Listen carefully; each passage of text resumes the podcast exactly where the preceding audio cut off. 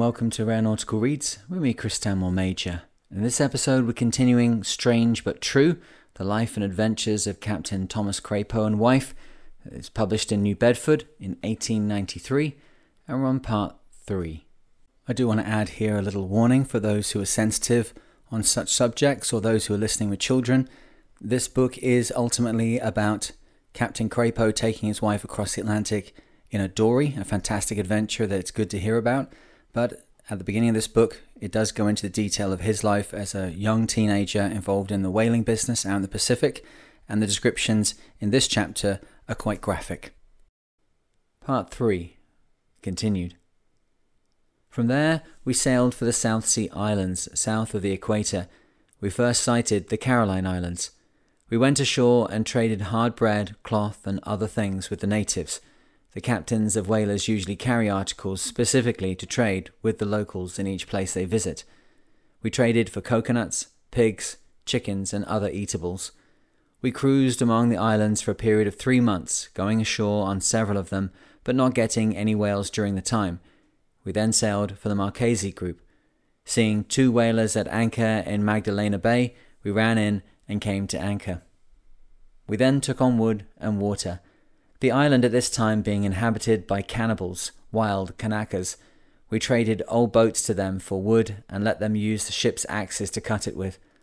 While cutting wood for us, one of the natives, not being skilled in the art, cut his leg just above the ankle. In seeing one of their friends badly hurt, they all clustered around him. Several began rubbing his leg as hard as they could from the knee down, which caused the man to bleed to death in a very short time.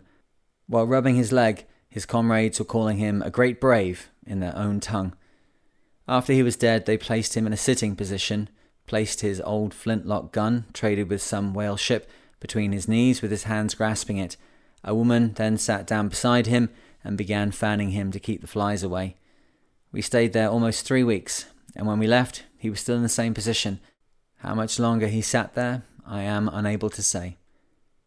While we were there, the ship Europa and bark Nerva were in for wood and water, and for some reason the natives seized the boat belonging to the Europa and refused to give it up. The three captains held a consultation on the subject and concluded to fire on the town. Accordingly, our ship, the Marcia, was hauled in shore as close as was deemed advisable. We then put springs on our cable fore and aft to hold her in position. We then got our old cannon from the hold and loaded her, putting in old nails, spikes, bits of iron, in fact anything that would do any damage, and let her go. We fired, I should judge, about fifty times. When the old chief was seen coming off to us in his canoe, we ceased firing, and he came on board, and as soon as he stepped on deck, we seized and held him until the boat was delivered up to the owners. A Kanaka that was on board was dispatched on shore to tell the natives of the situation, and very soon the boat was seen making for the Europa.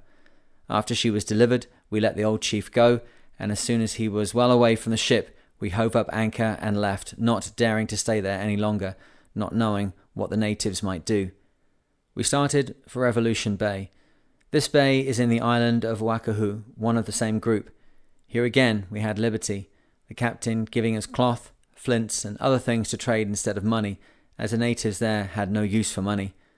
While some were on shore, others were painting the ship and making other necessary repairs. Albacores and skipjacks are very abundant among these islands, and we would catch a number of large ones and salt them down. It's a good sport catching them. All you want is a piece of strong wire bent in the shape of a hook.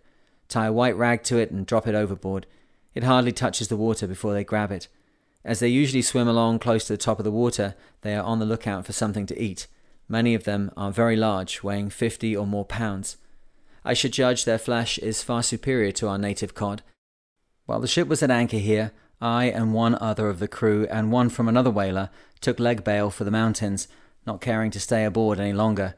The natives soon got after us, setting the tall dry grass on fire to drive us out, thinking we were in among it, but were unsuccessful in dislodging us, as we were not there. We remained in the mountains two days and nights, when we went to another village about ten miles from where our ship was anchored. On arriving at the village, we saw only two men, but there were quite a number of women. They acted as though they were pleased to see us, and would jabber to each other, probably wondering where we came from. Presently I noticed the two men talking quite earnestly, and occasionally looking in the direction we had come, and shortly after they went to the shore and started off in a canoe. I was suspicious at once and made up my mind that they were on the way to inform our captain about us and get a reward. I spoke to my companions about it, but they only laughed at my fears, saying, Don't fear, they will never blow on us. We are all right now.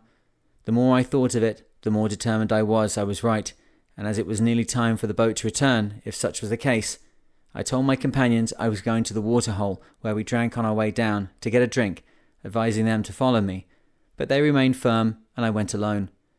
After quenching my thirst, as it was very hot then and anyone not used to the climate wants to drink all the time, I went higher up, probably 300 yards, and lay down where I could watch the approach of any boat. In about an hour, I should judge, I saw our ship's boat come in and take my companions back to the ship, just as I thought they would.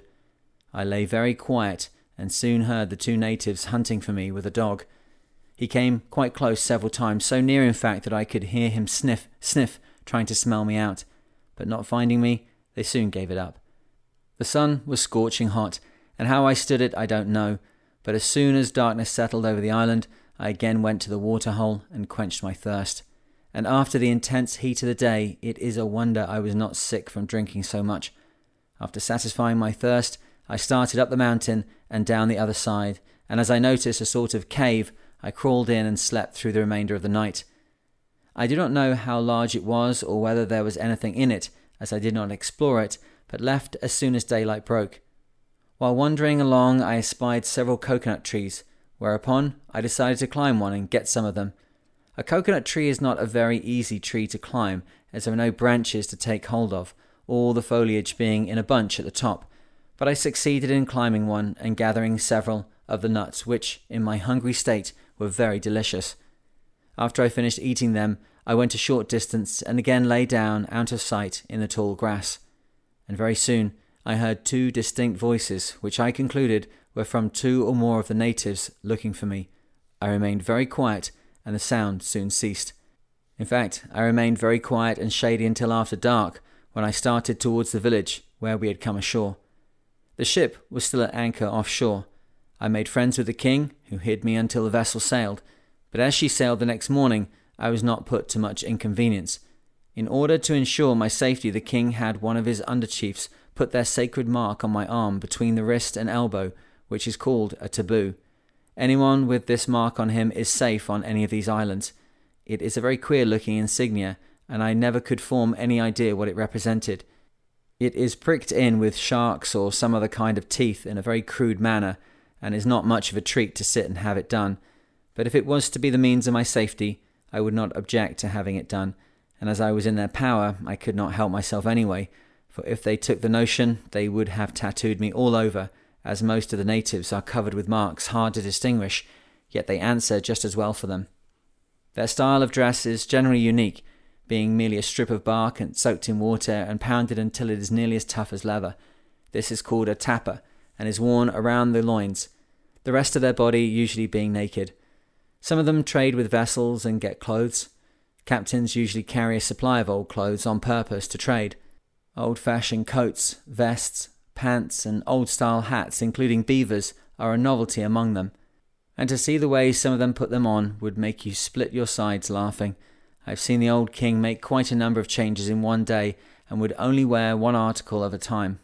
To see them with pants on and nothing else does not look so queer, but when they put on a vest or a coat or an old beaver hat, they do look comical enough.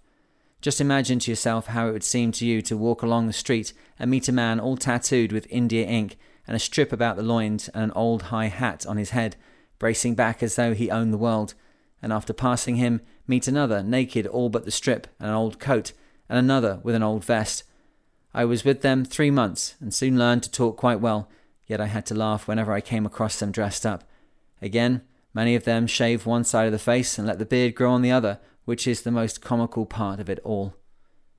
Their food consists chiefly of what is called poi, yet pigs and chickens are quite abundant.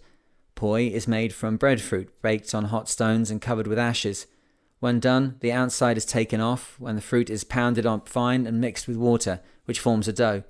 It is then laid away in a trough or hollow stone to sour, as the more sour it gets, the better they like it. They then pound up a coconut and squeeze it through the husk, which forms a cream. When the poi is sour enough, they sit down and put two fingers in the dough, then in the cream, and then into their mouths.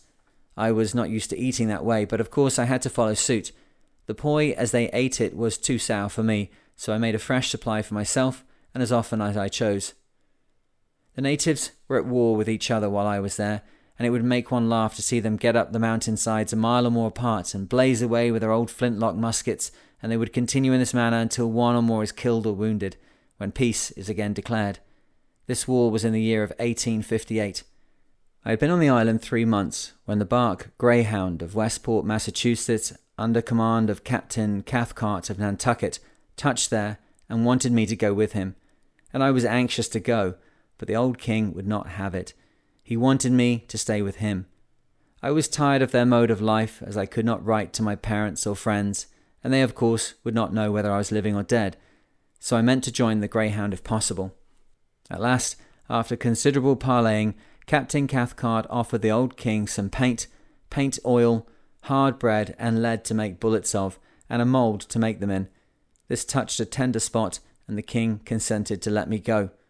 I lost no time in getting ready, as I did not know whether the king would change his mind or not, and I did not feel safe until I was on board.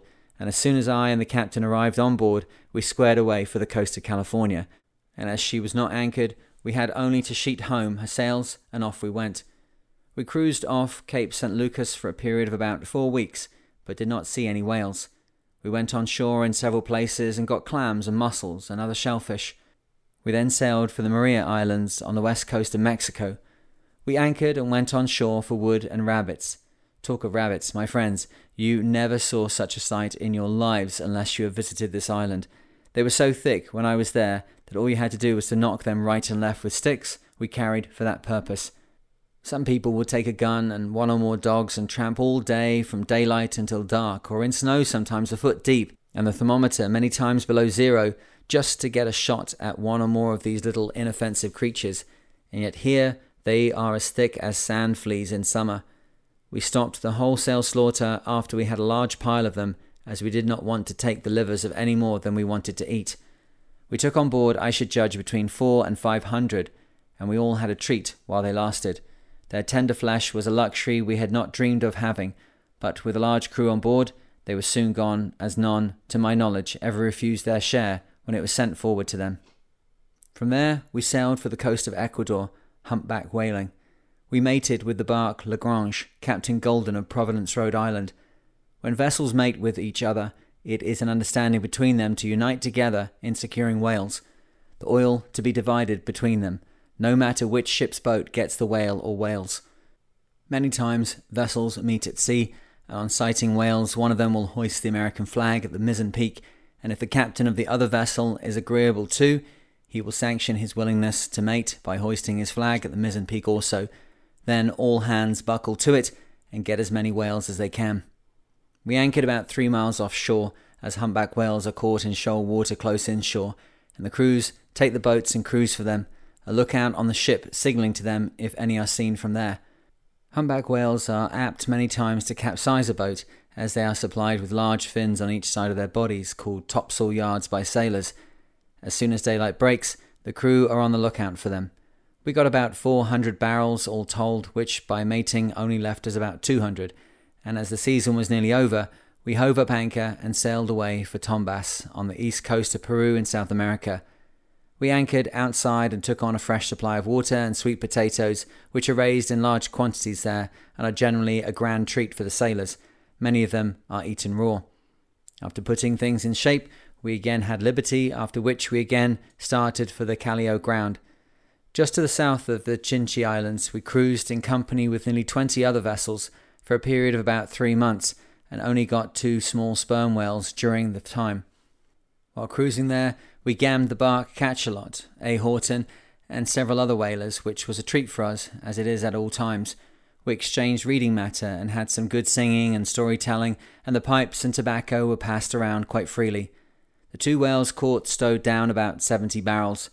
After storing our oil below, we bade our friends goodbye and good luck and sailed for Valparaiso, Chile, and on the passage stopped at the island of Juan Fernandez, the well known home of Robinson Crusoe and his man Friday.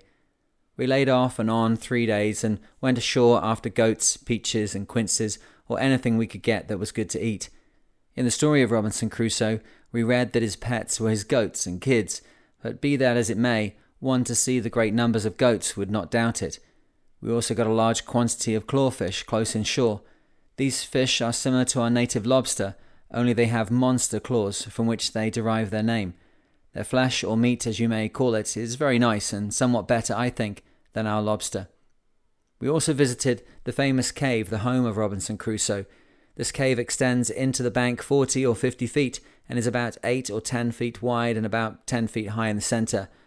While there, Gazing into the cave, my mind reverted to the stories I had read and heard related about this famous place and its occupants, little dreaming that I should ever see it or enter it, and yet there I was, and I felt very much pleased and grateful to our captain for stopping and allowing us to visit it.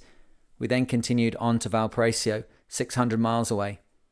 On the way, we sighted whales, and by lowering and working hard, succeeded in capturing one. And while cutting him in, the weather grew heavy, and the wind blew very hard, which caused us to lose the head. The carcass gave us about 80 barrels. On our arrival at Valparaiso, the captain ordered the vessel on the dry docks to repair the copper and make other necessary repairs. I got my discharge there and received my wages, which, if I remember right, was about $1.50, a large sum of money for all my hard work. I remained ashore three or four days and then shipped again, this time on the bark Cachalot under command of Captain Perry. So again I found myself afloat, bound for the Callao grounds. We took with us two passengers, an Englishman and his wife, a Chilean, whom we were to land on the island of Juan Fernandez, where they intended to make their home. And as there was only one family of five Spanish people living there at the time, I thought to myself they would be quite lonesome. After landing them, we proceeded on to the whaling ground. We caught several whales during the season without any serious accident, only a stove boat once in a while. In fact, every boat we had was stove more or less during the time we stowed down about 300 barrels of sperm oil.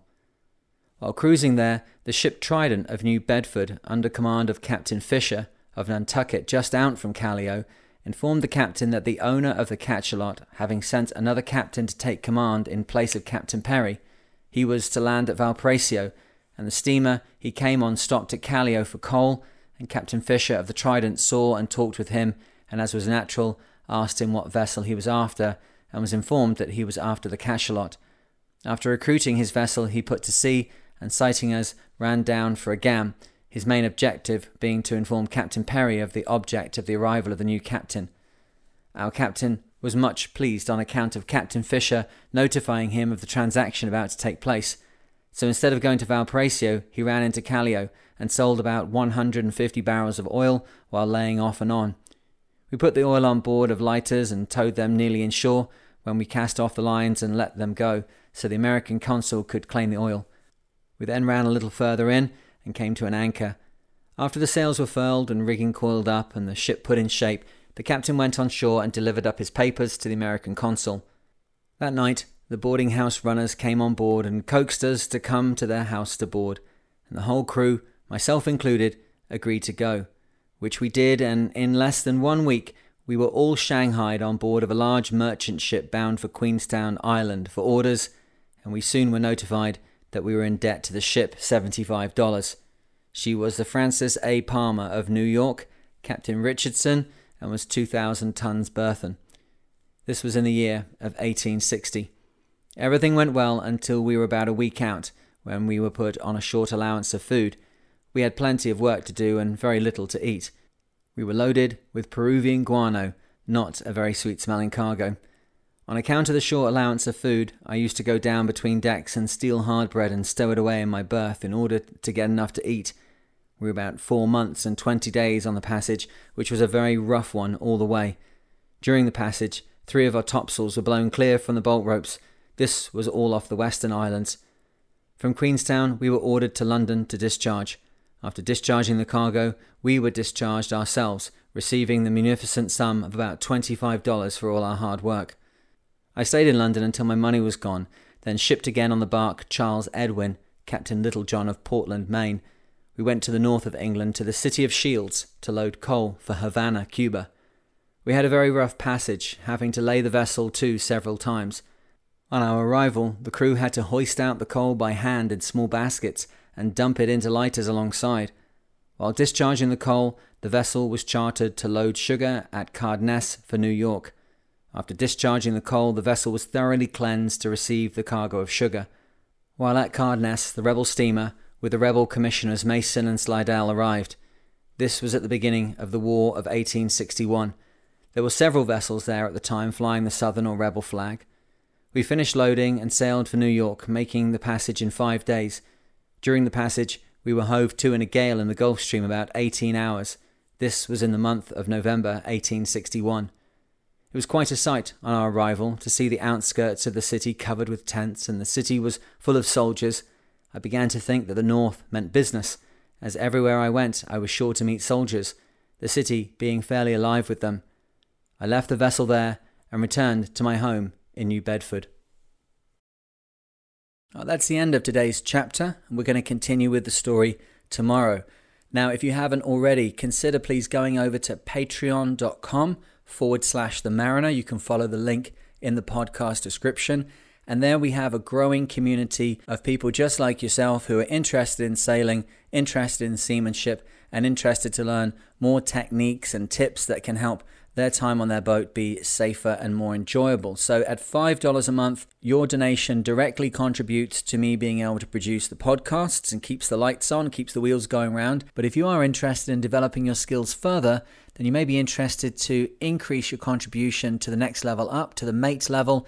And there, for $20 a month, you get access to the one hour professionally produced seamanship training videos that we do each month which drill down and look at specific aspects of seamanship and safety at sea, get into the nitty gritty of it, and uh, share with you information that can make your time at sea both more enjoyable and safer. So, if any of that sounds interesting, go along to patreon.com forward slash the mariner or follow the link in the podcast description and become part of the community.